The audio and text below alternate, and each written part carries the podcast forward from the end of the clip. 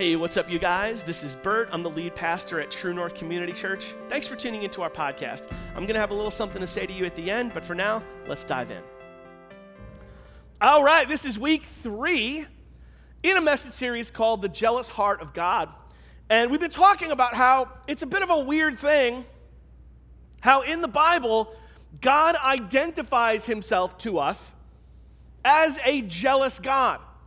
It just feels weird. We don't revere jealousy. We don't love jealous people. Nobody here aspires to become more jealous. God's other attributes are a little bit more desirable to us. We want to be more loving.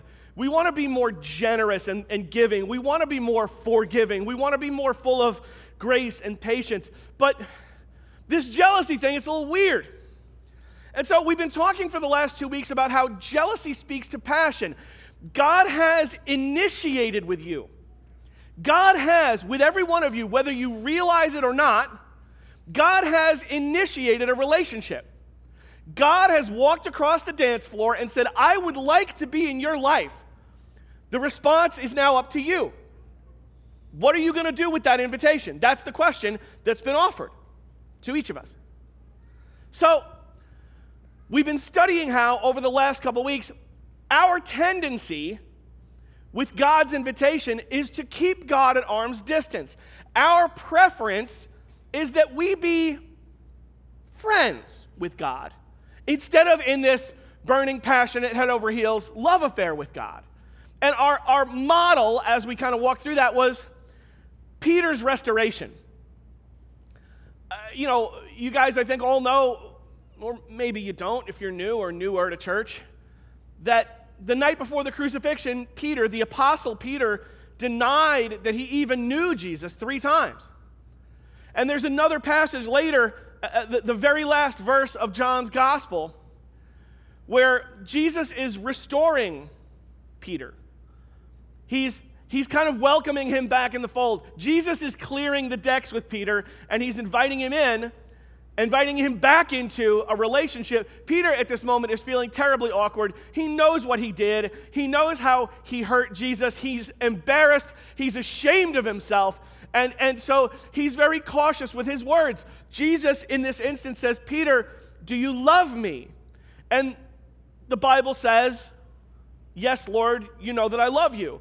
And then Jesus asks him two more times, Do you love me? And every time Peter responds, Yes, Lord, you know that I love you.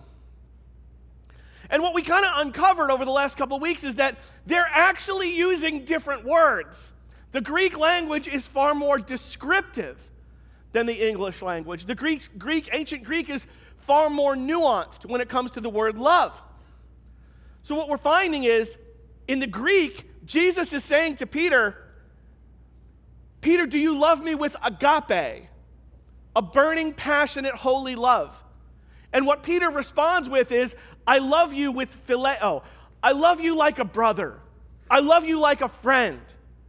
And this exchange goes back and forth three times, and Peter never returns the word that Jesus uses. He never, he never says, Yes, Lord, I love you with that burning, passionate love. He continues to keep Jesus at arm's length. He talks to him through the, through the lenses of the love of a friend. And we've asked the question, why? Now, in Peter's instance, I believe it's because he didn't want to run his mouth again. Peter didn't want to overpromise and underdeliver yet again. Peter vividly remembers the failure that he just went through. He vividly remembers, hey, I made promises to Jesus. Peter was all like, I'm your ride or die. I will never leave your side. You can count on me forever. And like that night, excuse me, that night, he denied that he knew Jesus. So when Jesus says, Peter, do you love me with a godly, passionate love? All Peter wants to do is say yes, but he doesn't want he doesn't want to make a fool of himself again. He learned the limits of his own humanity. Some of you, maybe that's where you are today but I don't think so. Some of you maybe, but for most of us, no. Some of you might be here, and that's where you are. You've made big promises to God and you've said, I'm gonna serve you and I'm gonna do, and I'm gonna, I'm gonna, you're gonna have my whole life and I'm gonna do exactly what you called me to do. Hey, you ever, haven't you ever prayed a prayer like that? Anybody ever played, prayed a foxhole prayer? You know what a foxhole prayer is? Foxhole prayers go like this Oh God, oh God, oh God, oh God, oh God, please, please, please, please don't let her be pregnant. God, oh God, oh God, oh God, oh God, please don't let me get arrested. God, oh God, oh God, please, please, please, you got to get me out of this. Like, if you do, I'll go to church every Sunday for the rest of my life. I'll give away all my money.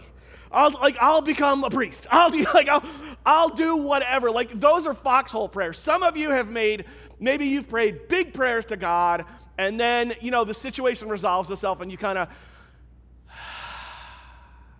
Can we talk about that every Sunday thing? Can we, can we renegotiate now that things are a little better? You've done that, and so maybe today you don't want to reinitiate with some big promise, and it's in your nature to go, let me not overpromise and underdeliver. But I think probably for most of us, it is simply that we prefer to have God on our terms. We want God on our terms. We want God in our life. Oh yeah, I love you too, just just not in that way. I still love you, just not in that way. I want you in my let's let's still be friends. Yeah, friends is better. Right? I want you in my life, but here's the thing. You're asking for all of me, and this whole thing where, like, you died on the cross to ransom me, to pay for all of my sins, and now I'm forgiven for all my sins. Like, that's, oh my gosh, that's wonderful. It's so amazing. God, wow. Jesus, oh my gosh. What you've done for me. Wow. But it's like you're kind of asking for all of me, and I, like, totally want to respond to you, but I really prefer to keep things on my terms, which is precisely what you're saying to somebody who initiates a romantic relationship with you and to whom you feel simply the feelings of a friend. Yeah, I like you. I might even say I love you, just not in that way. I prefer to keep things on my terms. And you are, here's, here's the teaching point today. I'm just going to jump right into it. You are free to do that. God gave you free will. The love of God is as miraculous as it is because we have the opportunity to respond. God could have just said, I mean, God is omnipotent and we were created in his image, and he could have just said, Love me, done. And that would have been it. He gives you free will, so you don't have to respond with that word agape. You don't have to come back to him with this passionate love. You can keep him at arm's distance. You can keep God in the friend zone. And my teaching point, I'm just going to jump to the end of it now, is not if you do that, you're a bad person. I'm not going to hit you with shame on you. How dare you? How could you? I'm just not going to hit you with that. First of all, because I've done that myself. What I'm going to hit you with this morning is this if you're keeping God at arm's distance, you're missing out. You settled you settled. Because letting God in and engaging your life that way with God, with that holy, passionate love, is the root, the root, the surefire route to a fully satisfied, realized, switched on you. And that other way, where you keep God at arm's distance because you want things on your terms, that is how you end up miserable. This is from, I'm going to read you a passage now. This is this is a text thousands of years old. It's from the prophet Isaiah. It's a lengthy text. I'm going to make a few comments during it, but stay with me, okay? Isaiah chapter 44, beginning at verse 9.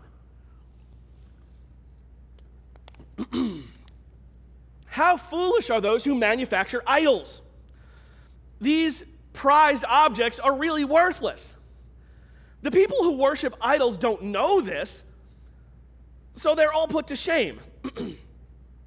Who but a fool would make his own God, an idol that cannot help him one bit? The blacksmith stands at his forge to make a sharp tool, pounding and shaping it with all his might. His work makes him hungry and weak, it makes him thirsty and faint. then the woodcarver measures a block of wood, he draws a pattern on it. He works with chisel and plane and carves it into a human figure. He gives it human beauty and puts it in a little shrine. He cuts down cedars, he selects the cypress and the oak. He plants the pine in the forest to be nourished by the rain. Then he uses part of the wood to make a fire. With it, he warms himself and bakes his bread. Then, yes, it's true. He takes the rest of it and makes himself a god to worship. He makes an idol and bows down in front of it. He burns part of the tree to roast his meat and to keep himself warm. He says, Ah, that fire feels good. Then he takes what's left and makes his God a carved idol. He falls down in front of it, worshiping and praying to it. Rescue me, he says, you are my God. So this is a long passage, but here's what you got. I mean, this is the prophet Isaiah addressing a culture where people are actually manufacturing their own gods because it's in people's nature to worship something and it was it was done that way thousands of years ago. They would manufacture, uh, they would shape something and form it into a god that I guess to them represented something, and they would worship it. And the prophet Isaiah is like, This is crazy talk. This is crazy. You cut down a tree, you cook your dinner with part of it, you, cook, you make yourself warm with part of it, you make furniture with part of it, and then with part of it, you, you carve an idol and worship it. Like, the prophet Isaiah actually broke the, fo- the fourth wall there in verse 15. Did you catch it? He said, Yes, it's true. Did you guys catch that? Yeah, these people are actually doing this. It's lunacy, it's nuts. I, I can't, I can't fathom how. No, and we, of course, are far more sophisticated. We don't do such silly things anymore, do we? We don't worship idols that we've made anymore, right? These things surely do not compete with our affection for God. Or do they? Or are we still doing the same stuff they were doing thousands of years ago? Or is humanity simply repeating what is in its pathology to repeat? When I was a kid, uh, you know, my, my family didn't go out to dinner all that much, you know. Uh, my dad wasn't just wasn't much of a restaurant guy, and I feel like people just didn't go out that much in the, in the 80s as much as they do now. My kids are spoiled that way, you know. Back in the day, but we would bring in takeout once in a while, you know, once, in, once every couple of weeks there'd be some Chinese food or some pizza or something. Uh, and once in a while, fast food. Not a lot, but once in a while. My dad was always more of a Burger King guy. But from time to time, we'd get to go to McDonald's. And if you were a kid in the 70s or 80s, you bore witness to the greatest marketing campaign that has ever been launched on a population in the history of marketing campaigns. You, if you were a kid during the 70s or 80s, were witness to the advent of the Happy Meal. Oh, how we know the Happy Meal. Kids from the 70s and 80s. What's in the Happy Meal? Yeah, let's talk about that, right? Four chicken nuggets, as if that's enough for any human of any size. Small fries, I mean micro fries, little th- tiny bag of french fries. And there were no, there was none of this, oh, let's have healthier options. Let's give kids apple slices. Let's have yogurt. There was none of that. You got fries. That's why we all look the way we do. Okay, so fries. A small drink, and of course, a toy. Oh, the toy. Manufactured specifically to break the instant you leave the restaurant. Nobody still has their toys from when they were from their Happy Meals. Nobody.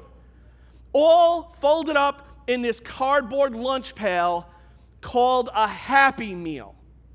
Now, no kid, when you're a kid, you're not thinking philosophical thoughts, right? You're not, no kid went to their parents in the 70s, or I never went to my mom or dad and said, Mother, Father, I've been pondering my existential satisfaction.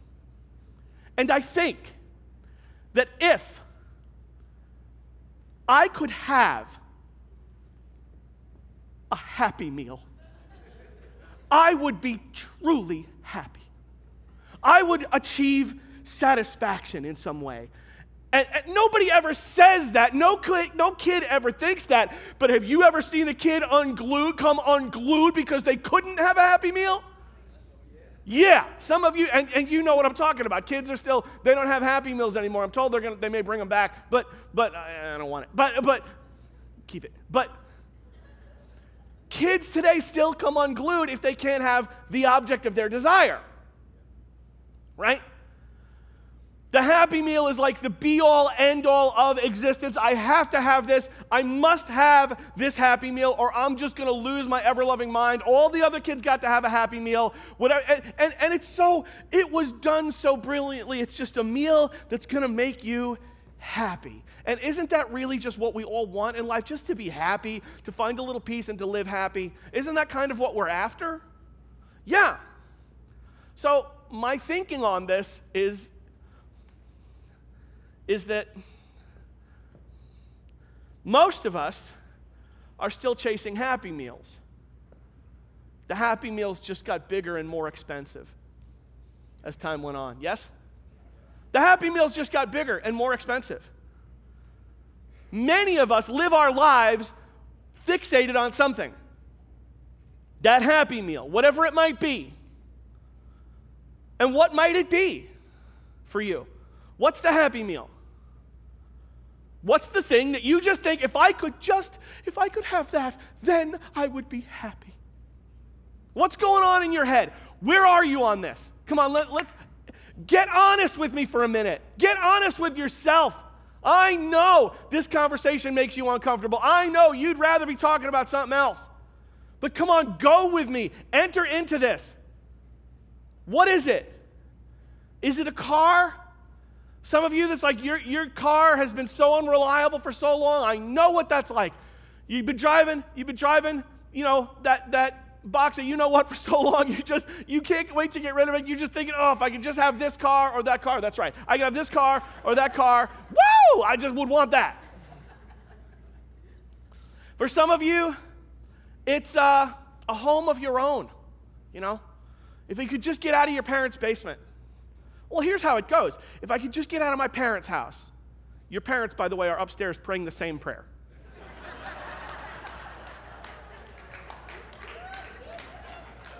God, please make a way where there is no way. If I could just get out of my parents' house, have an apartment of my own. And then it's, if we could just get a two bedroom apartment, we'd be so much better. And then if we just get a three bedroom apartment, we'd have more room. Then if we just get a condo, we'd be fine. If we could just, oh, if we could just own a house, like just a little starter home would be great. Once we get the starter home, then it's, oh, like that's great. And there's, there are, come on, with each step, come on, come with me. You know this is true, don't you?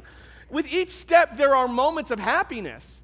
It's not that the Happy Meal doesn't bring any happiness. The Happy Meal actually did deliver what it promised to deliver. It made you happy, just not for long. You learned as a kid, didn't you? You never pronounced it. You never had the vocabulary for it, but you learned when you were a kid the, the primary difference between happiness and joy. You learned about happiness. You didn't know a lot about joy just yet, though, did you? Because you got the happy. The thing made you happy. You got out of your parents' house, happy. Got the apartment, happy. Got the two bedroom, happy. Three bedroom, happy. Starter home, happy. Larger home, happy. Beach house, vacation house, second property in Florida so you could do the snowbird thing, first class ticket instead of an economy ticket, the other car, the new thing. It might not be an object. Is it that promotion at work? Is, that, is it that financial plateau? Is it that next sexual conquest? What is it? What's the happy meal? What are you focusing on? Because whatever it is, if it is not a relationship with the God who made you, it is a carved idol, something you made.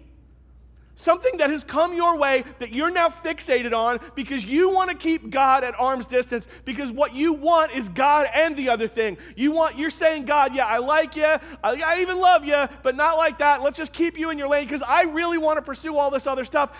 And it is not wrong to pursue all this other stuff. That it's just that that other stuff is never going to fill your soul. Now, listen up and listen good, because there are plenty of people who love Jesus with their whole heart and have the larger, the better apartment, the bigger thing, the beach house, the second house, the, the, the plane, the what, all the stuff. Plenty of people that have all that stuff.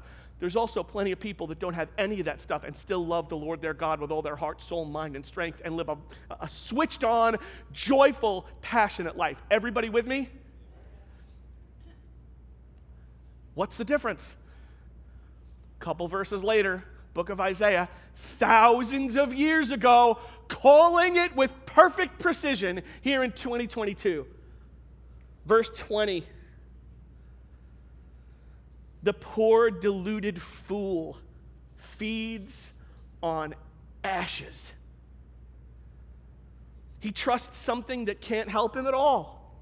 Yet, he cannot bring himself to ask Is this idol that I'm holding in my hand a lie? The poor, deluded fool I'm going to tell you something. I, there are things I hope God says about me in my life. There are things I hope God says about me. There are things I'd like for God to say in describing me. You know, good man, good pastor, loving father, generous person. I hope God doesn't ever look at me and go, poor, deluded fool. This is a descriptor. Someone's being described in this. Have the courage to ask if it's you. The poor, deluded fool, deluded, under a delusion, feeds on ashes. There's a banquet nearby. There's God's feast is nearby. But the fool says, mm, I don't trust it. I don't know if I'm going to like my life if God has all of it. I'm not sure I'm going to be a satisfied person. I'm not sure it's going to be who I really want to be if I'm loving God with all of my life. If I really make my life about honoring Him and loving others and serving the world around me, I don't know if I'm ever going to get what I really want. So I'm going to eat some of this, these cold ashes from the fireplace now. He deludes himself, the guy in the text. He feeds on ashes. Why?